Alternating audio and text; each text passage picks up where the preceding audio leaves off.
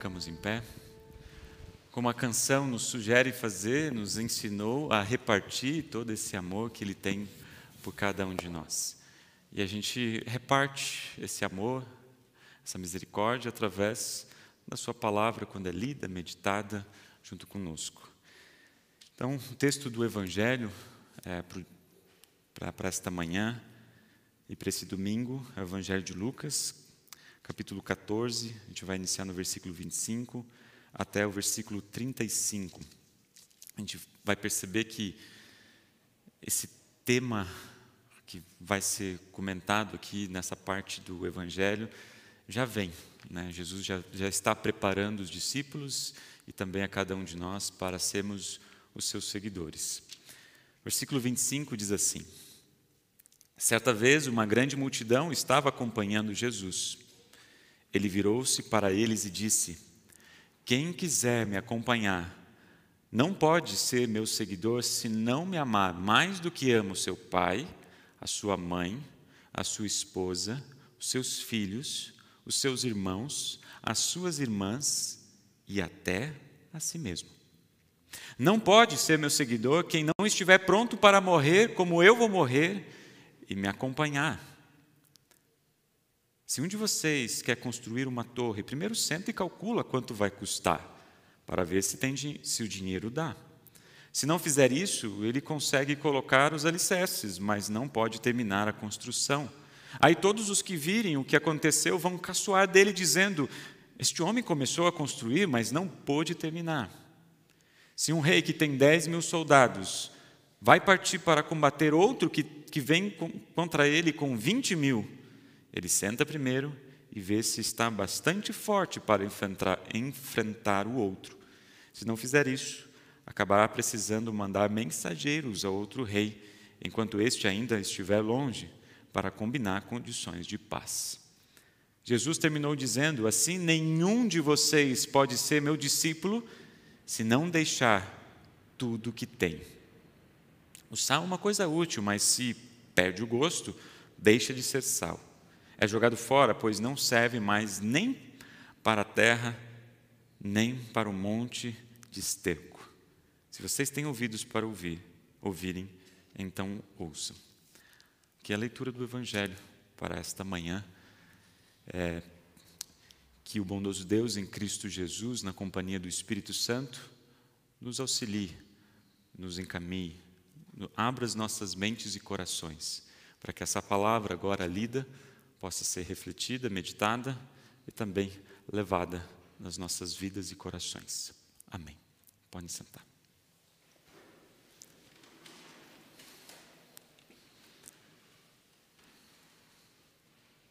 Receba. Por acaso alguém já ouviu esse bordão antes? Eu acho que alguém está rindo aqui porque deve ter ouvido já, né? Receba. Talvez alguns, o que, que o pastor está falando, né?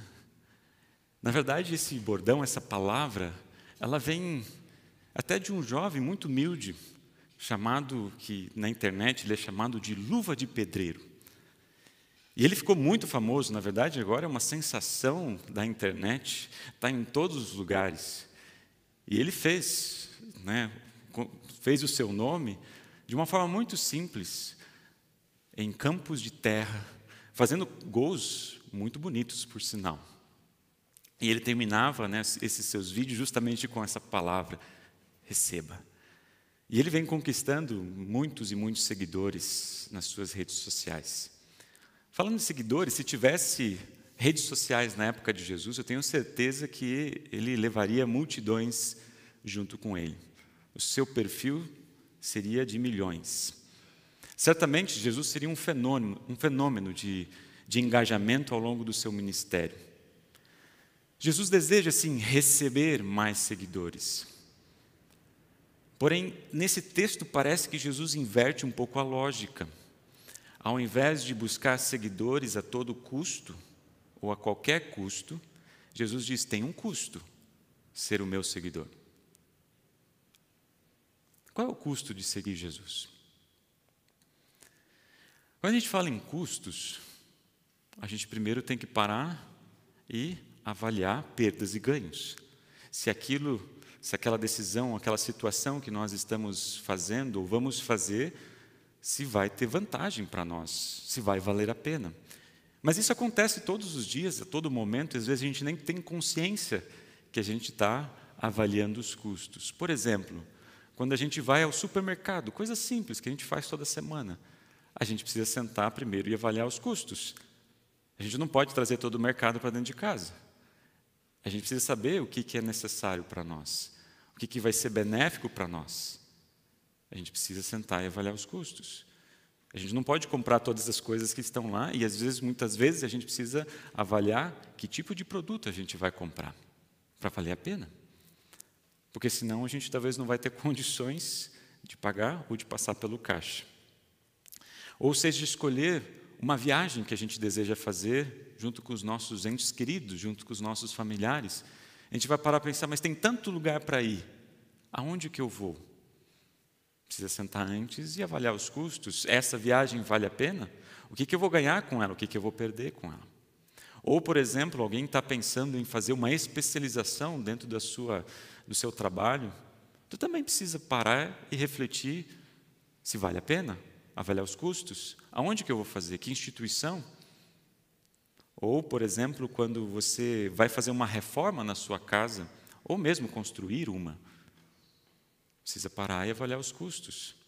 Diante de tantas coisas e tantos tipos de materiais que a gente pode usar, qual que eu vou usar? Até mesmo aqui na igreja, a gente está tentando, tendo que sentar e avaliar os custos, porque nós estamos passando por uma reforma elétrica, que foi alguns meses atrás, agora do telhado. A gente precisa parar e avaliar os custos. Independente da situação, se vamos comprar algo, fazer algo ou investir em alguma coisa, a gente precisa pensar se aquilo que nós estamos fazendo, investindo, é, comprando, se vai ter um valor agregado, se vai valer a pena. Ou também a gente precisa pensar se vou, o que, que eu vou perder com isso, ou o que, que eu vou deixar de fazer né, com essa situação. Enfim, são questões do dia a dia que demonstram que avaliar os custos é importante. Para tudo que a gente faz, a gente precisa avaliar os custos. Será que a gente para e avalia os custos de ser um discípulo de Jesus? O que, a gente ganha, o que a gente perde sendo um discípulo de Jesus? E aqui nesse evangelho, nós ouvimos de uma forma muito clara que há custo, há um custo em seguir Jesus, para ser o seu seguidor. E a pergunta é: qual é?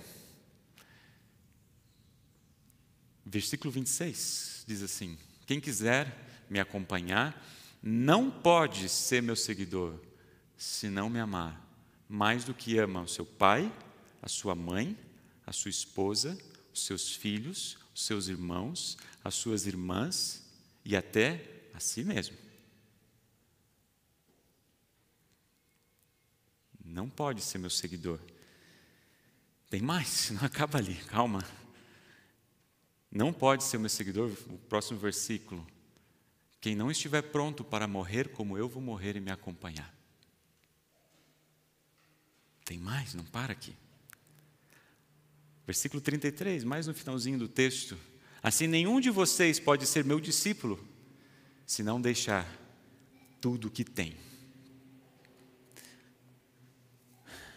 O custo de seguir a Jesus significa amá-lo mais do que a qualquer membro da sua família, a qualquer um.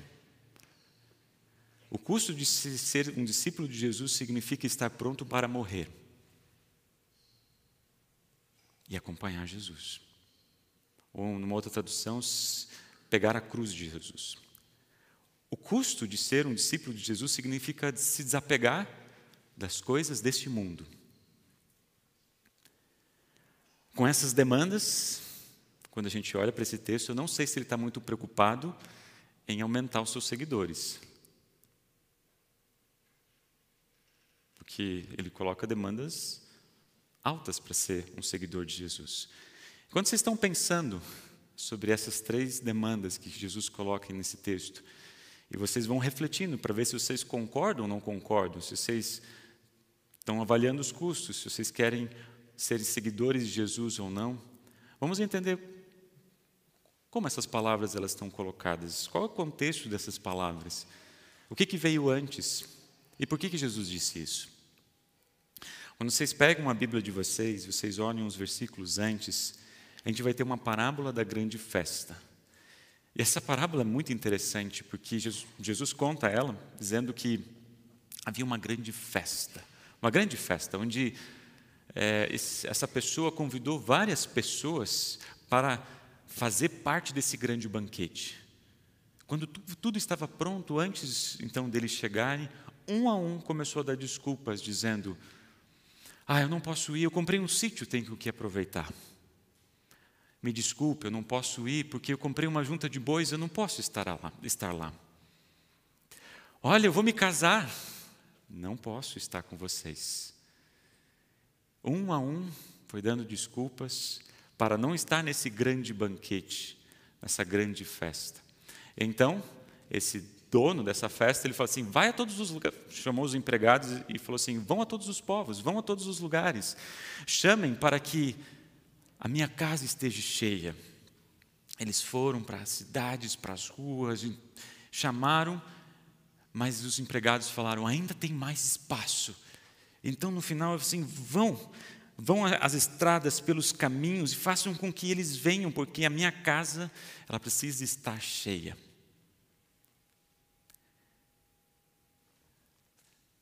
A minha casa precisa estar cheia. A gente sabe que festa é essa. Qual é a grande festa, qual é o grande banquete que Deus prepara para os seus filhos. E é justamente para essa grande multidão que havia sido convidada para estar ali, Jesus então fala essas palavras que hoje, agora nós lemos. E esse outro detalhe interessante, a gente, enquanto vocês estão pensando sobre aquelas demandas, um outro detalhe interessante. Havia uma grande multidão. Logo no versículo 25, né, certa vez uma grande multidão estava acompanhando Jesus. E é interessante que muita gente acompanhava Jesus, muita gente seguia Jesus. Claro que nós temos os discípulos, os doze discípulos que estavam com Jesus todo o tempo. E até interessante que algumas parábolas, explicações de parábolas, ou até mesmo milagres, Jesus sentava com os discípulos e dizia: Isso aqui significa isso. Então Jesus tinha né, uma atenção, um cuidado muito grande para com esses discípulos que estavam com ele andavam com ele. Mas tinha um, um grupo de discípulos um pouquinho maior. Algumas semanas atrás a gente refletiu sobre aqueles 70 que foram enviados para várias regiões e povoados na qual Jesus iria depois é, ir né, e, e, e também anunciar o Evangelho. Mas também tinham as multidões. Em todo, praticamente todos os relatos, no início dos capítulos, a gente vai perceber. E uma grande multidão seguia Jesus. E havia uma grande multidão. As multidões estavam com Jesus, acompanhavam Jesus. Talvez vocês vão se lembrar, alguns cultos atrás, a gente falou daquele homem, daquele jovem que foi até Jesus para que ele resolvesse uma questão de herança. Jesus, me ajude a dividir para que eu tenha parte da herança. É interessante que no início daquele capítulo diz assim que a multidão era tão grande que uns se pisavam uns nos outros. Então a multidão seguia Jesus aonde ele andava, aonde ele ia. Se Jesus tivesse redes sociais, como eu disse, né, o perfil dele seria muito grande. Mas a pergunta é: será que todos esses seguidores de Jesus eram realmente seus discípulos? Todos os seguidores de Jesus eram realmente seus discípulos? Porque uma grande multidão reflete vários tipos de pessoas. Mas normalmente não são aquelas pessoas que desejam se comprometer. Porque são uma multidão. Porque uma multidão não tem rosto, não tem nome. São aqueles curiosos. O que será que está acontecendo ali? Talvez são muitos questionadores, porque estão lá prontos e preparados para que, se lhe der um deslize, aí eu aproveito a oportunidade. São as multidões. Jesus não está buscando a todo custo ter seguidores, mas Jesus deseja que você seja um seguidor e um discípulo de Jesus. Talvez seja bom estar na multidão se a gente for parar para pensar. Talvez seja confortável estar na multidão. É bom estar no anonimato. É bom ficar só observando. Mas quando a gente olha para esse texto, é impossível ficar só observando. É impossível ficar na multidão. Ser um seguidor de Jesus não dá para ficar no anonimato. Porque ele diz, logo no início: quem quiser me acompanhar. Quem quiser me acompanhar. E essa primeira demanda, que é colocada através desse versículo, ela nos chama a amá-lo mais do que qualquer outra pessoa da nossa família. Claro que a gente tem pessoas especiais. E talvez uma ou outra a gente fique pensando, mas será mesmo que eu consigo? Imaginem vocês, naquele tempo, no primeiro século, né, é, e alguns desses da multidão devem ter ouvido em casa, você precisa decidir se você vai seguir a Jesus ou se você vai viver nesta casa.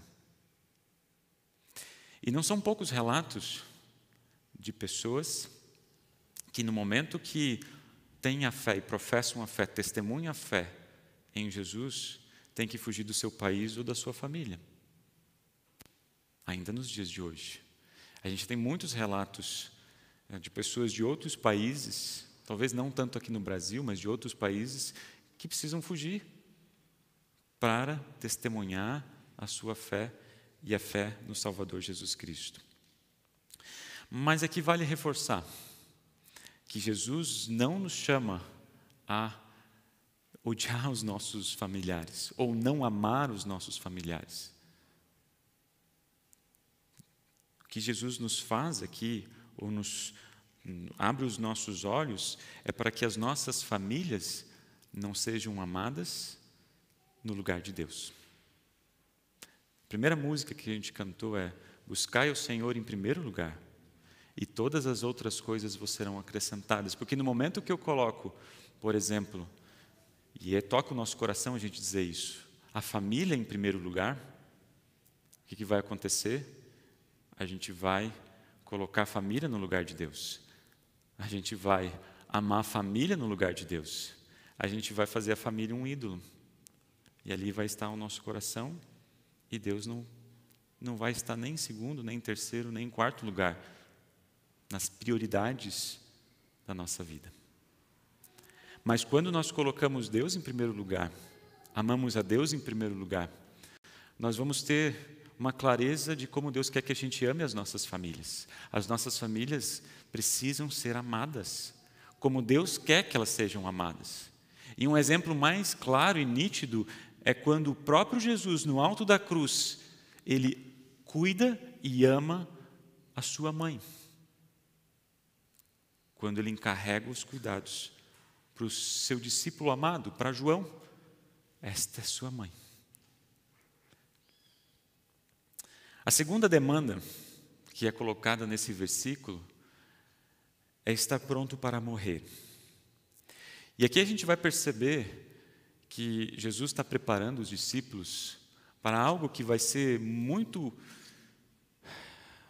presente no começo do ministério dos discípulos e a gente vai perceber isso ao longo da história da igreja. A oposição, a rejeição, por eles serem seguidores de Jesus, eles vão sofrer rejeições. De todos os tipos, de todos os lugares, é, vai ser da multidão, dos, dos publicanos, dos religiosos, de Herodes, até mesmo dos próprios familiares. E essa semana, em dois grupos bem distintos, um, um grupo já de pessoas é, mais. É,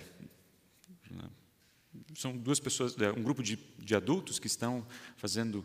É, é estudando a, Bíblia, né, que tem um, um grupo que, que, estuda a Bíblia ao longo da semana, é, e um outro grupo de jovens e eu perguntei a mesma coisa para os dois, mais ou menos já pensando nessa parte da narrativa, é, como é que vocês lidam a questão do testemunho?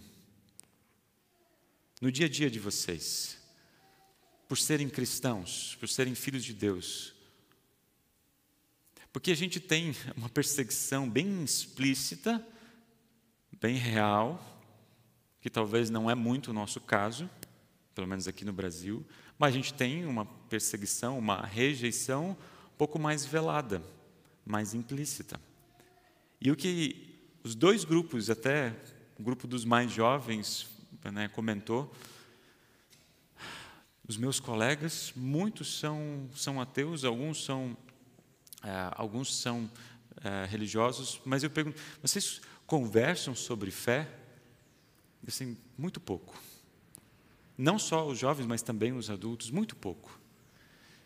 E a gente fica pensando, por que será que a gente fala pouco da nossa fé? Porque a gente tem medo da rejeição. A gente se sente à vontade de falar daquilo que a gente crê quando a gente tem pessoas que a gente confia para falar sobre isso.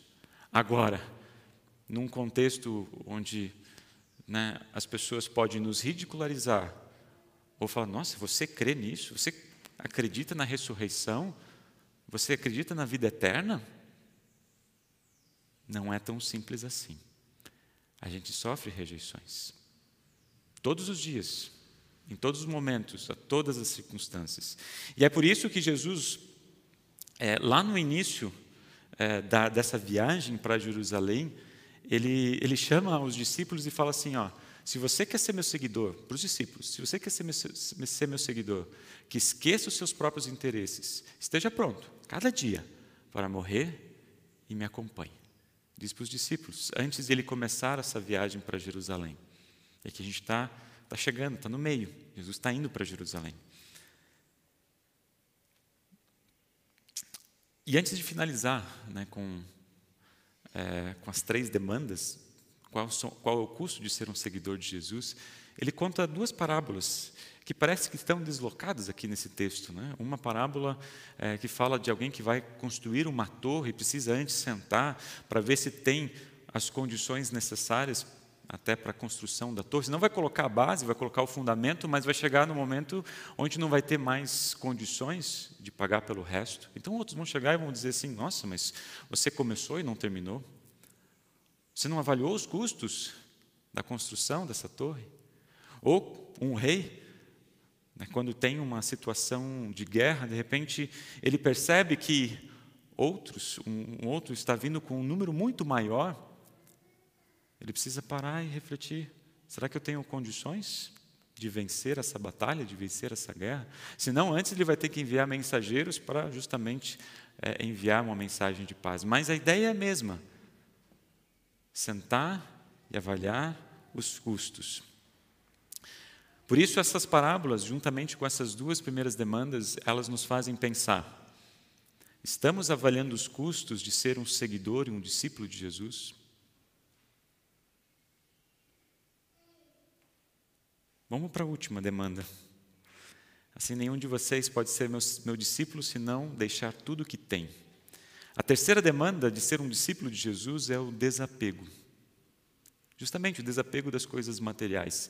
E talvez esse seja um dos grandes desafios que hoje nós temos. Mas, se for pensar, talvez não deveria ser assim. Eu sei que é difícil, mas não deveria ser assim.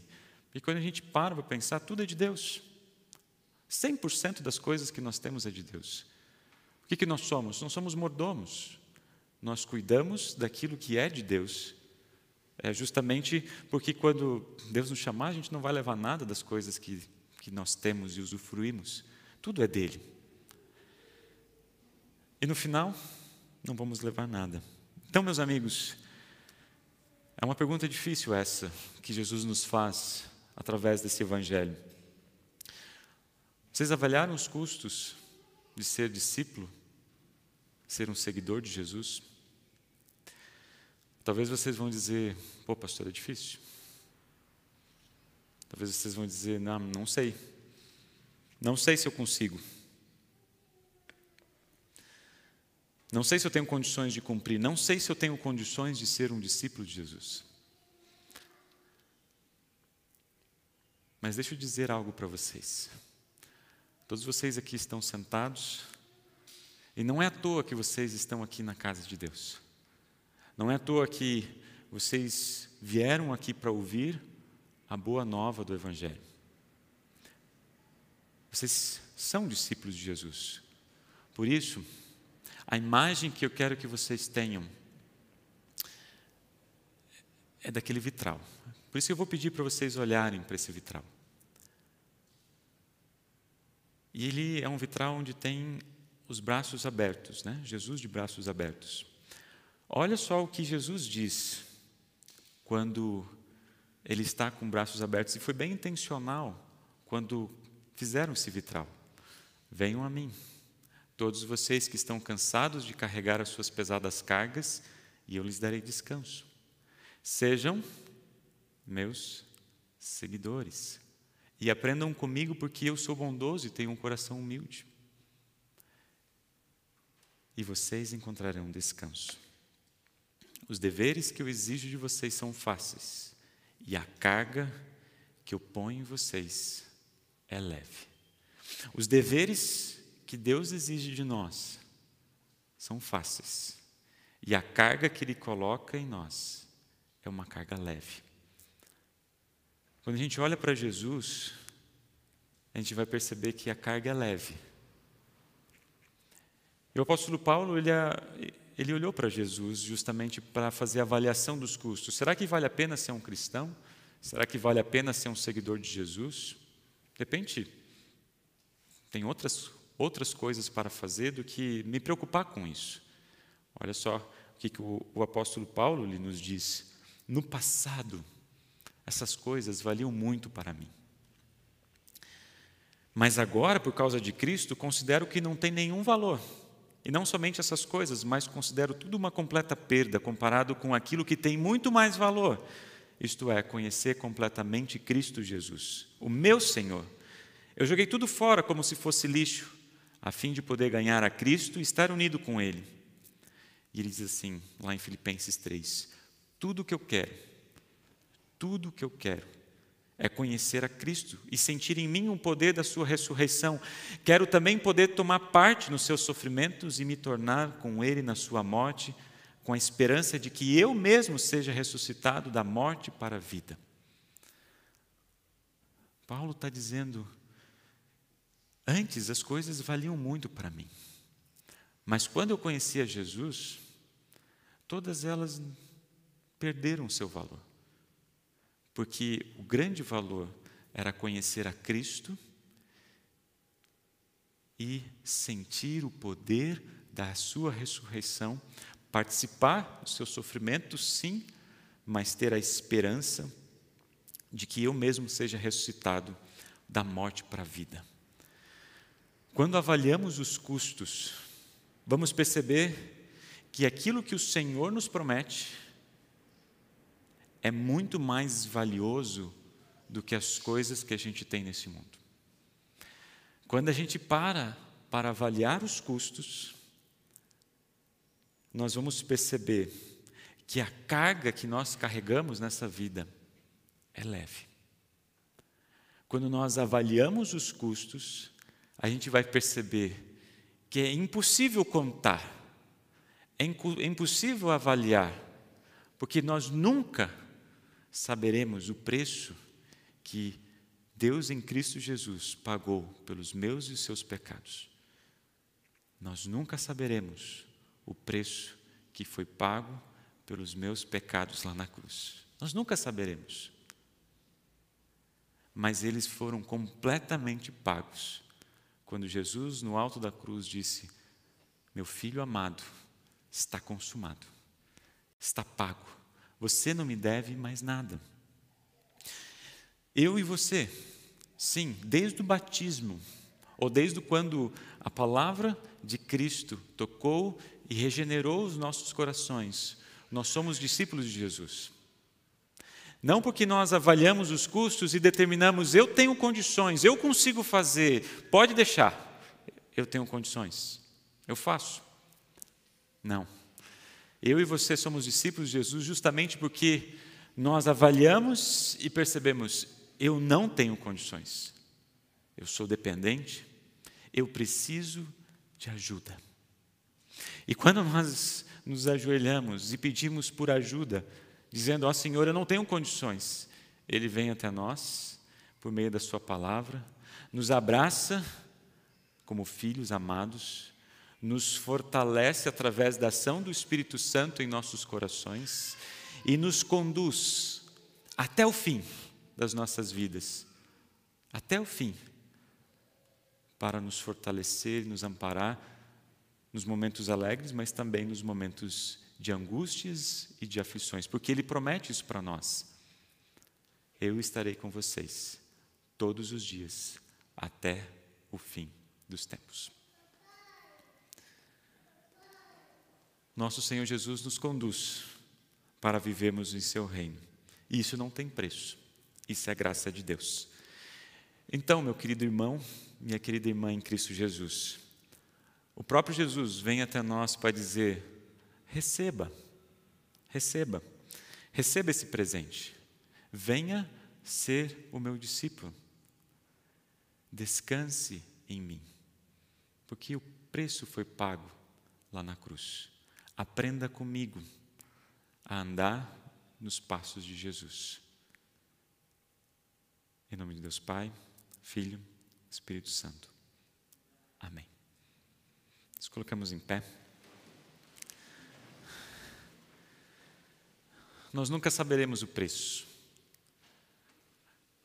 porque nós não vamos precisar passar pela cruz. Jesus passou por nós. Ele nos convida a segui-lo. E Ele segurando a nossa mão e nos conduzindo até a vida eterna. E quando a gente avalia esses custos, e a gente avalia aquilo que Ele tem prometido para nós, todas as coisas aqui deste mundo, elas perdem o seu valor. Que Ele nos possa, através da ação do Espírito Santo, nos fortalecer e nos firmar na esperança da salvação, no lar eterno que Ele tem preparado a cada um de nós. Amém. E a gente confessa a nossa